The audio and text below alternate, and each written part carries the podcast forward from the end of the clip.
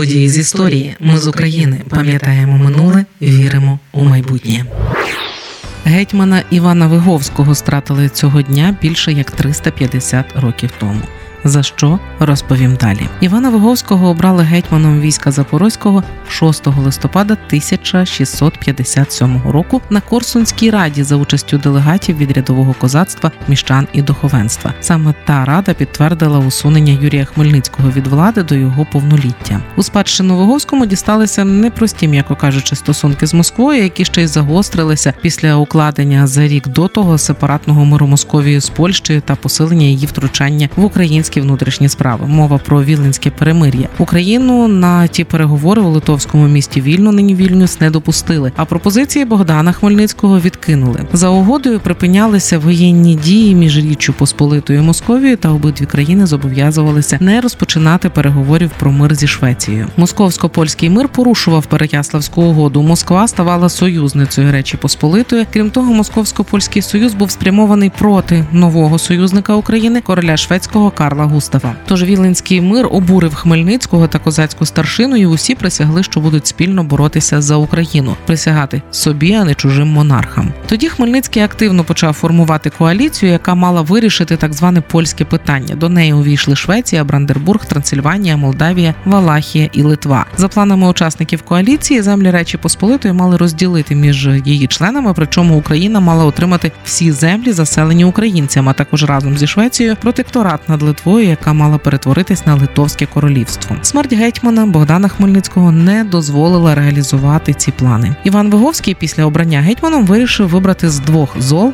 менше і почав пошук компромісів з Річчю Посполитою. Це спричинило виникнення антигетьманської опозиції серед частини козацької старшини, яка виступала за союз з московською державою. Епіцентрами боротьби за владу на Гетьманщині стала Полтавщина і Запоріжжя, де проти Виговського виступили козаки полковника Мартина Пушкаря та кошового отамана Якова Барабаша, підтримані селянською біднотою під проводом полковника Івана Іскри. Після невдалої спроби примиритися із заколотниками, очолювані Богуном гетьманські війська розгромили їх у 1658-му в битві під Полтавою. Розуміючи, що опозицію підтримує Москва, Виговський радикально змінив зовнішньополітичний вектор і через три місяці уклав з Річчю Посполитою гадяцьку угоду про утворення третьої складової частини Федерації у вигляді Великого князівства Руського. Київського. Воно мало б об'єднати Київське, Чернігівське та Братславське воєводства. Попри те, що в основу досягнутих з Варшавою домовленостей поклали ідеї козацьких вольностей і віри православної, які були гаслами повстання Богдана Хмельницького. А війська Виговського у липні 1659-го ще й завдали поразки московській армії у Конотовській битві. Лівобережжя охопила нова хвиля антигетьманських виступів. Перемоги Виговського їх не тішили і не робили добрішими. І у той час Виговського зрадили близькі соратники Ніжинський полковник Василь Золотаренко і Переяславський полковник Тиміш Цецюра. З вимогою повернути булаву Юрію Хмельницькому виступив Вінницький полковник Іван Сірко. Заколотників підтримали Ромни, Гадяч, Лохвиця та Полтава. На скликанні у Масловому ставу це нині Миронівський район Київщини, Козацькій раді Іван Виговський наказав зачитати гадяцький договір, щоб довести його переваги, але розуміння не знайшов. Його ніхто не слухав. Виникла бійка, і у ній вбили найближчих соратників гетьмана Переяславського полковника Степана Сулиму, його брата Северина та Чернігівського граничного комірника, помічника судді Прокіпа Верещака. А сам Виговський ледь врятувався втечею. Зрештою, всередині вересня Виговський передав представникам опозиції полковникам Канівському Івану Лизогубу та Миргородському Григорію Лісницькому, які прибули до нього, булаву і гетьманські клейноди, але його родину в спокої не залишили. Під тиском Москви за наказом Юрія Хмельницького було схоплено брата вже тоді колишнього гетьмана Данила Виговського, а потім ще трьох його родичів: троюрідного брата, двоюрідного та племінника. Іван Виговський був змушений тікати на Волинь, де з вірними йому людьми став на зимівлю. Через Івана Мазепу, на той час покоєвого дворянина Яна Казимира, він передав королю і коронному канцлеру листи, в котрих просив допомогти визволити з Чигирина свою дружину і опікуватися його малолітнім сином Остапом. З волі короля Виговський отримав посаду київського воєводи. Формально на той час, але яка автоматично давала високе звання сенатора Речі Посполитої з усіма його правами і привілеями, а також старосту у барі, яким володів те зрештою осіб. Виговський не полишив політичного життя, ввів дипломатичне листування з Кримським ханством, Успанською імперією, активно виступав проти обмеження Сеймом прав Великого князівства Руського і його повної ліквідації. Зрештою, Юрій Хмельницький, який в той час був при владі, теж перейшов на бік Речі Посполитої. Це знову розкололо Гетьманщину вже на дві великі частини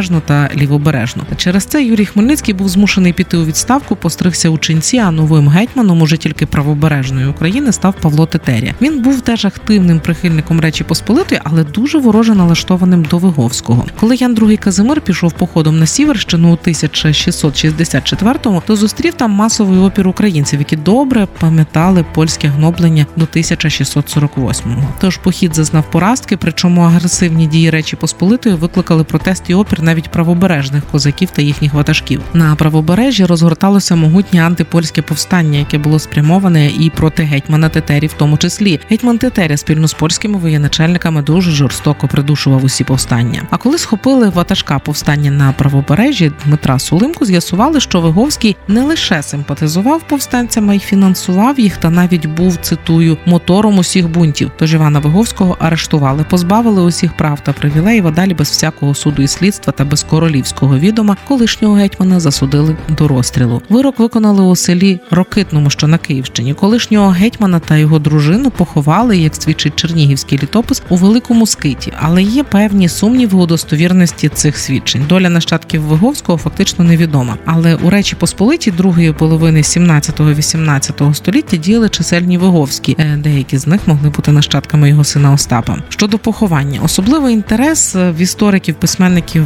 археологів і краєзнавців з'явився у другій половині 19-го, на початку 20-го століття. Усе через те, що знайшли заповіт гетьмана. Вперше документ оприлюднив професор Михайло Грушевський, якому вдалося відшукати його у Чернігівському літописі. Пізніше заповіт Виговського знаходили і в інших історичних джерелах. Отже, він заповідав поховати себе у скиті великому, у склепі мурованому в церкві Воздвиження Чесного Хреста. Скит Великий в той час це була друга неофіційна назва скиту Манявського, але в той же час на території колишнього родового маєтку Виговських на Жидачівщині був ще один монастир, не менший ніж скит Манявський. Це Юсиптицький монастир, в якому теж була збудована церква Воздвиження Чесного Хреста, і ця церква мала вольності від самого гетьмана Івана Виговського. Тому й виникла дискусія, який саме скит мав на увазі гетьман. Археологічні розкопки початку вже цього 21 століття підтвердили, що саме біля села Йосиповичі Стрийського району Львівщини стояв великий монастир. Крім того, історик Юзеф Роле писав, що після довгих клопотів дружині Виговського вдалося отримати тіло чоловіка, і його поховали в монастирі біля руди Гніздичівської в підземеллях хрестово здвиженської церкви. Тобто мова знову ж таки. Про Львівщину, про Юсиповичі припущень про поховання Виговського є чимало, і виникли вони недаремно. Недаремно у момент поховання не розголошували його місця. Так прагнули перш за все захистити могилу від сплюндрування. Тож на ній могли написати будь-що, а поховати зовсім в іншому місці. Ми з України важливо знати історію і розповідати історії. Найважливіше, що ми повинні дати нашим дітям, це коріння і крила.